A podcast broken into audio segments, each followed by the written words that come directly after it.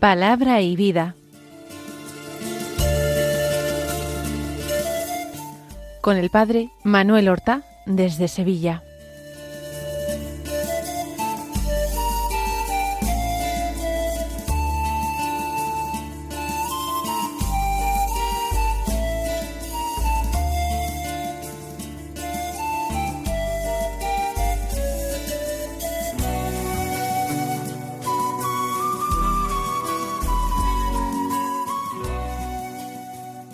En el nombre del Padre y del Hijo y del Espíritu Santo. Amén. Alabados sean Jesús y María. Muy buenos días, queridos amigos, oyentes de Radio María y seguidores del programa Palabra y Vida. Hoy es el sábado de la decimoctava semana del tiempo ordinario, un sábado que es 12 de agosto no es el primer sábado de mes, pero el sábado es el día de la semana en que nosotros debemos hacer un recuerdo o memoria particular, especial de la Santísima Virgen María. Hoy vamos a renovar nuestra condición de hijos suyos. Vamos a renovar nuestra consagración a su inmaculado corazón. Yo les prometo a todos mis oyentes tener eh, un recuerdo especialísimo de ellos en presencia de María. Pero hoy, por ser 12 de agosto, la Iglesia celebra la memoria de Santa Juana Francisca de Chantal. Juana Francisca Fremiot de Chantal. Nació en el año 1572 en la capital de la Borgoña francesa, en Dijon, eh, la patria, por otra parte, de San Bernardo de Claraval. Se casó siendo joven con el barón de Chantal y tuvo seis hijos. Fue un matrimonio bien avenido y ejemplar, y los seis hijos se educaron cristianamente. Pero todavía joven envió, enviudó Juana Francisca. Tenía dirección espiritual con San Francisco de Sales.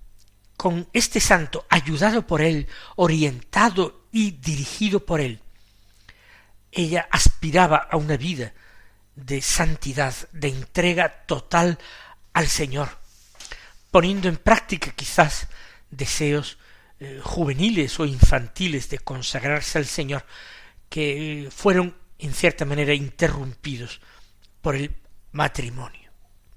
Para esto fundó eh, la congregación de la visitación de Nuestra Señora la Virgen María.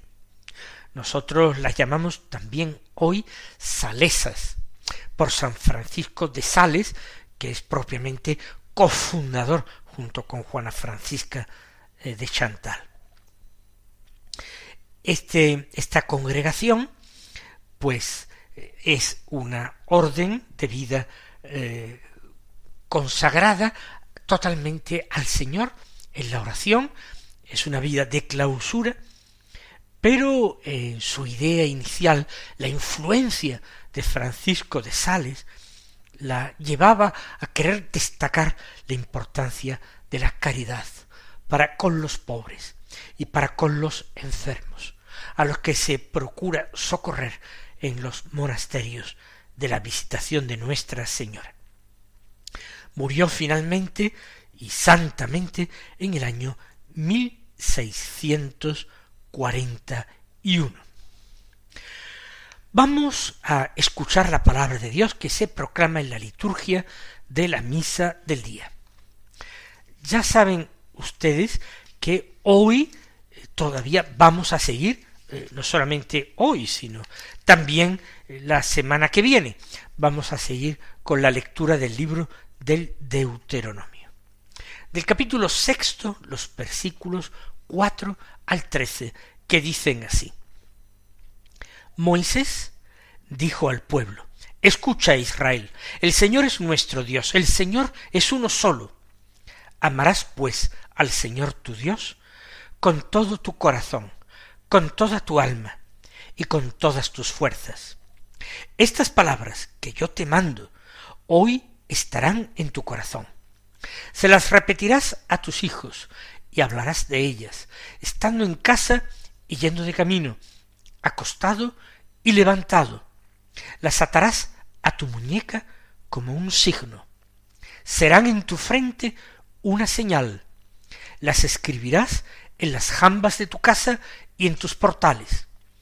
Cuando el Señor tu Dios te introduzca en la tierra que había de darte según juró a tus padres, Abraham, Isaac y Jacob, con ciudades grandes y ricas que tú no has construido, casas rebosantes de riquezas que tú no has llenado, pozos ya excavados que tú no has excavado, viñas y olivares que tú no has plantado, y comas hasta saciarte, guárdate de olvidar al Señor que te sacó de Egipto, de la casa de la esclavitud.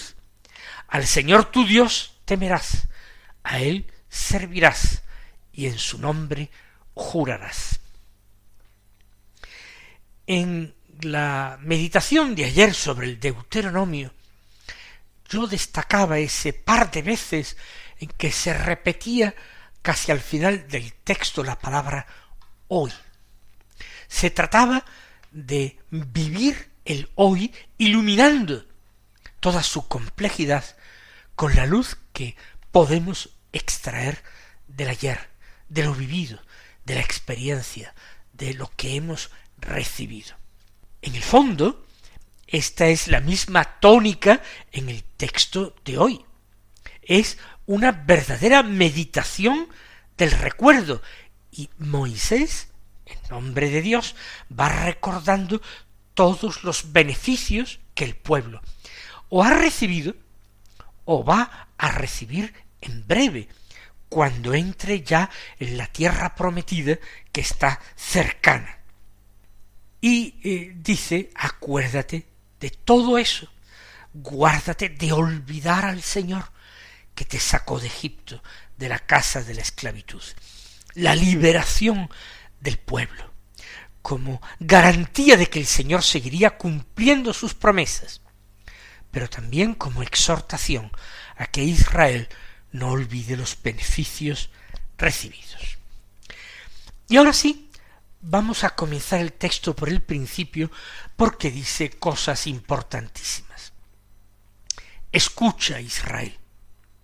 Fíjense ustedes que estos versículos del capítulo sexto del Deuteronomio constituyen la oración más repetida por los israelitas. Escucha, Israel. Es el famoso Shema, la confesión de fe de Israel. Escucha, abre el oído. El Señor te va a hablar directamente como lo hacía antaño en el fuego o a través de sus profetas, hoy a través de Moisés, su gran amigo. Pero escucha Israel, el Señor es nuestro Dios. Cuando dice el Señor, se está refiriendo a Yahvé. Elude pronunciar el nombre santo de Dios. Y dice el Señor, pero Yahvé es nuestro Dios. No otros. No es Baal. No es Astarte. No es ningún Dios de otros pueblos. Yahvé es nuestro Dios y Yahvé es uno solo. Es la confesión estricta de monoteísmo, sin concesión alguna a la posibilidad de que existan otros dioses, aunque no sean los dioses de Israel.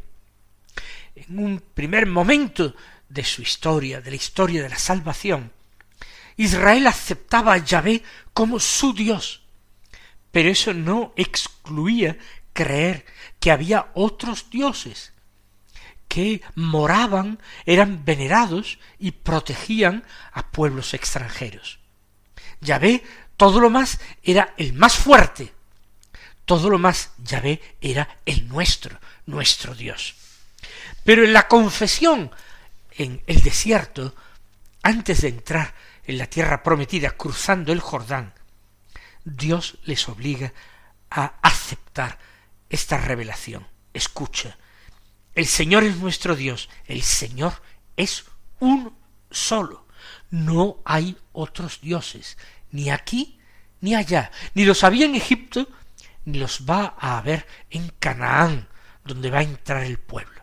No deben temer. El único Dios sobre el cielo y sobre la tierra es Yahvé.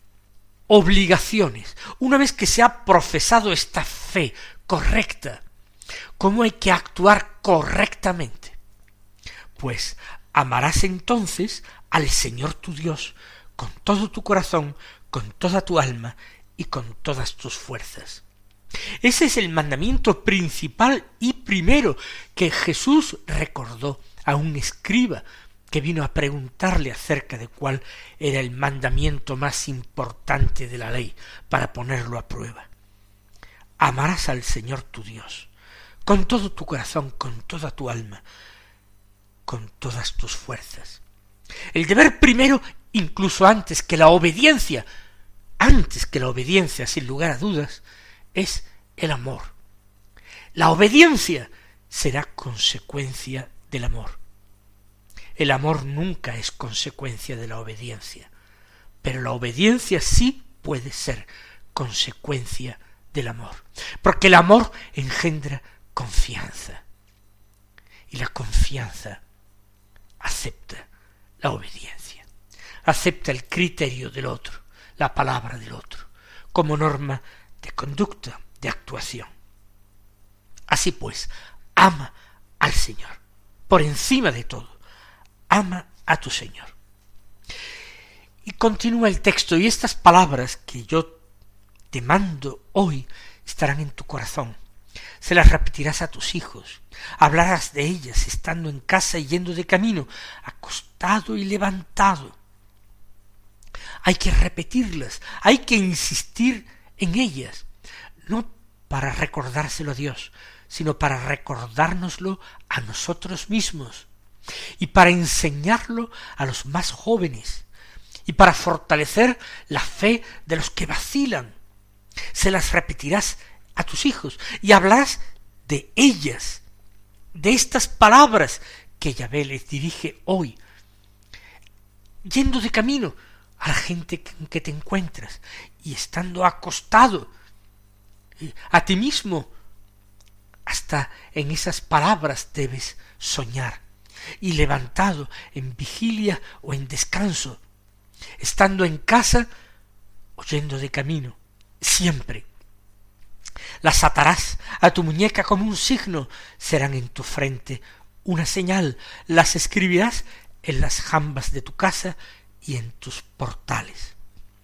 Lo importante es no olvidarse. Y Dios insiste en esto. Y busca que Israel se haga con sus propios eh, signos, sus propias señales para recordar continuamente esto.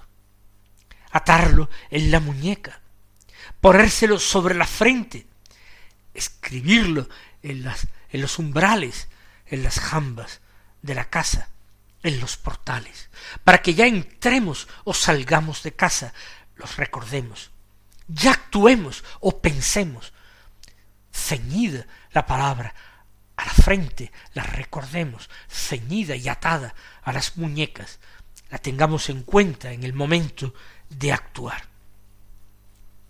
Y cuando el Señor tu Dios te introduzca en la tierra que ha de darte según juró a tus antepasados, Abraham, Isaac, Jacob, eh, cuando el Señor te introduzcas en todo eso, guárdate de olvidar al Señor que te sacó de Egipto, de la esclavitud. Guárdate olvidarlo.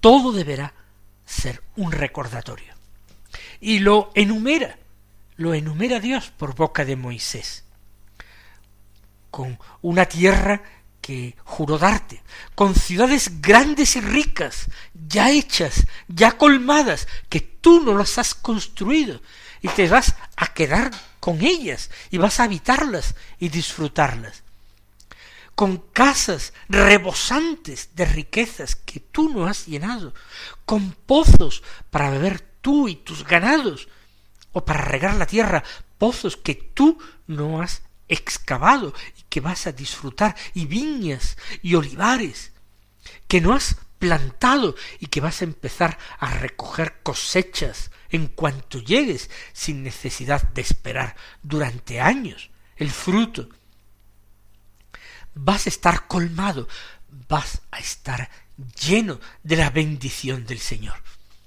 Y el gran pecado, el gran pecado sería el pecado contra el amor, el pecado de ingratitud, que no es otra cosa la ingratitud, sino el no corresponder al amor, a olvidarse del amor para continuar como antes, viviendo, amándose uno principalmente a sí mismo y termina con el eh, siguiente enunciado. Al Señor tu Dios temerás, a Él servirás, en su nombre jurarás. Pretende hacer como un resumen o consecuencias de ese primer mandamiento que es mandamiento del amor. Al Señor porque se le ama hay que respetarlo profundamente, temerlo, servirle con reverencia, lo servirás con diligencia y jurarás en su nombre. Él será realmente el testigo de tu verdad, con lo cual estás obligado siempre a decir la verdad y a no mentir para no dejar al Señor como mentiroso. Mis queridos hermanos, que esta ley, la antigua ley, que Jesús no ha venido a abolir según sus propias palabras, sea para nosotros una brújula en nuestro día a día.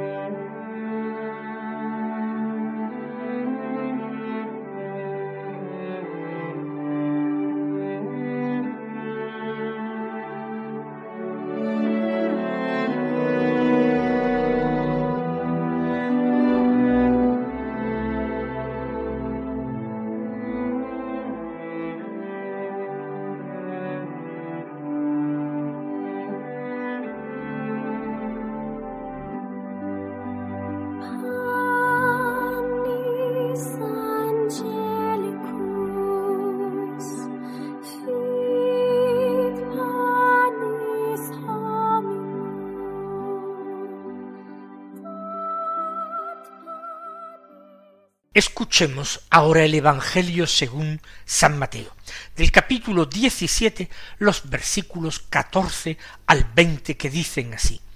En aquel tiempo se acercó a Jesús un hombre que de rodillas le dijo, Señor, ten compasión de mi hijo, que es lunático y sufre mucho. Muchas veces se cae en el fuego o en el agua se lo he traído a tus discípulos y no han sido capaces de curarlo. Jesús tomó la palabra y dijo generación incrédula y perversa, ¿hasta cuándo estaré con vosotros? ¿Hasta cuándo tendré que soportaros? Traédmelo. Jesús increpó al demonio y salió. En aquel momento se curó el niño. Los discípulos se acercaron a Jesús y le preguntaron aparte ¿Y por qué no pudimos echarlo nosotros? Les contestó por vuestra poca fe. En verdad os digo que si tuvierais fe como un grano de mostaza, le diríais a aquel monte trasládate desde ahí hasta aquí, y se trasladaría. Nada os sería imposible. El texto habla de un niño lunático. A cada uno dejo interpretar esta expresión que ha caído en desuso hacia referencia a la importancia que tenía para los antiguos las fases de la luna en el comportamiento pues descentrado o extravagante de algunas personas, la locura. Bien. Sin embargo, al final del texto Jesús habla de un demonio y los discípulos también, no, ¿por qué no pudimos echarlo nosotros? Se refiere al demonio. En principio no hay contradicción. Podría tratarse perfectamente de una enfermedad y al mismo tiempo esa enfermedad, con causas naturales, ha podido llegar a contaminar a la persona, ha podido llegar a afectar a la persona por una influencia diabólica, porque el enemigo utiliza todo el mal y el daño posible para perjudicar y hacer sufrir a los hombres a los que tanto envidia. Que el hombre se acerca a Jesús pidiendo compasión y explicando lo que le ocurre a su hijo, trae como consecuencia de parte de Jesús una palabra un tanto dura, generación incrédula y perversa. Está refiriéndose Jesús al padre del niño. Puede que lo englobe, pero no solamente él. El padre le ha dicho, tus discípulos no han sido capaces de curarlo. Por tanto, los discípulos forman parte también de esta generación incrédula y perversa. Y Jesús lanza una exclamación ¿Hasta cuándo estaré con vosotros? ¿Hasta cuándo tendré que soportaros? ¿Caía en el vicio de la impaciencia el Señor? No, de ninguna manera. Pero se expresaba en términos humanos para manifestar su disgusto, su decepción, porque hubiera tan poca correspondencia a sus palabras y tan poca correspondencia en el amor a Dios su Padre. Por eso inmediatamente pide que le traigan al niño, increpa el demonio, el niño se cura, queda libre de aquella influencia. Y la pregunta de los discípulos se antoja un poco extrañada e ingenua. No sé si con vergüenza. ¿Qué nos salió mal? ¿Qué no hicimos bien? Se trataba de una fórmula de exorcismo concreta que no pronunciamos adecuadamente. ¿Por qué no pudimos echarlo nosotros? Y es toda una lección que el Señor les imparte a ellos, al padre de aquel niño y a todos los discípulos que le rodean. ¿Por qué no pudisteis echarlo? por vuestra poca fe. Los apóstoles pensaban seguramente que ellos tenían mucha fe. Por eso habían seguido a Jesús. Y el Señor les dice, si vuestra fe fuera como un granito de mostaza, apenas nada, seríais capaces de mover montañas. Nada sería imposible. Por tanto, no penséis que vuestra fe es grande, es mínima. Vamos a pedir nosotros esta fe al Señor. La fe no que queramos hacer milagros espectaculares, queremos sobre todo el milagro de nuestra propia conversión y el de la conversión de todas las personas de las que nos sentimos responsables. El Señor os colme de sus bendiciones y hasta mañana si Dios quiere.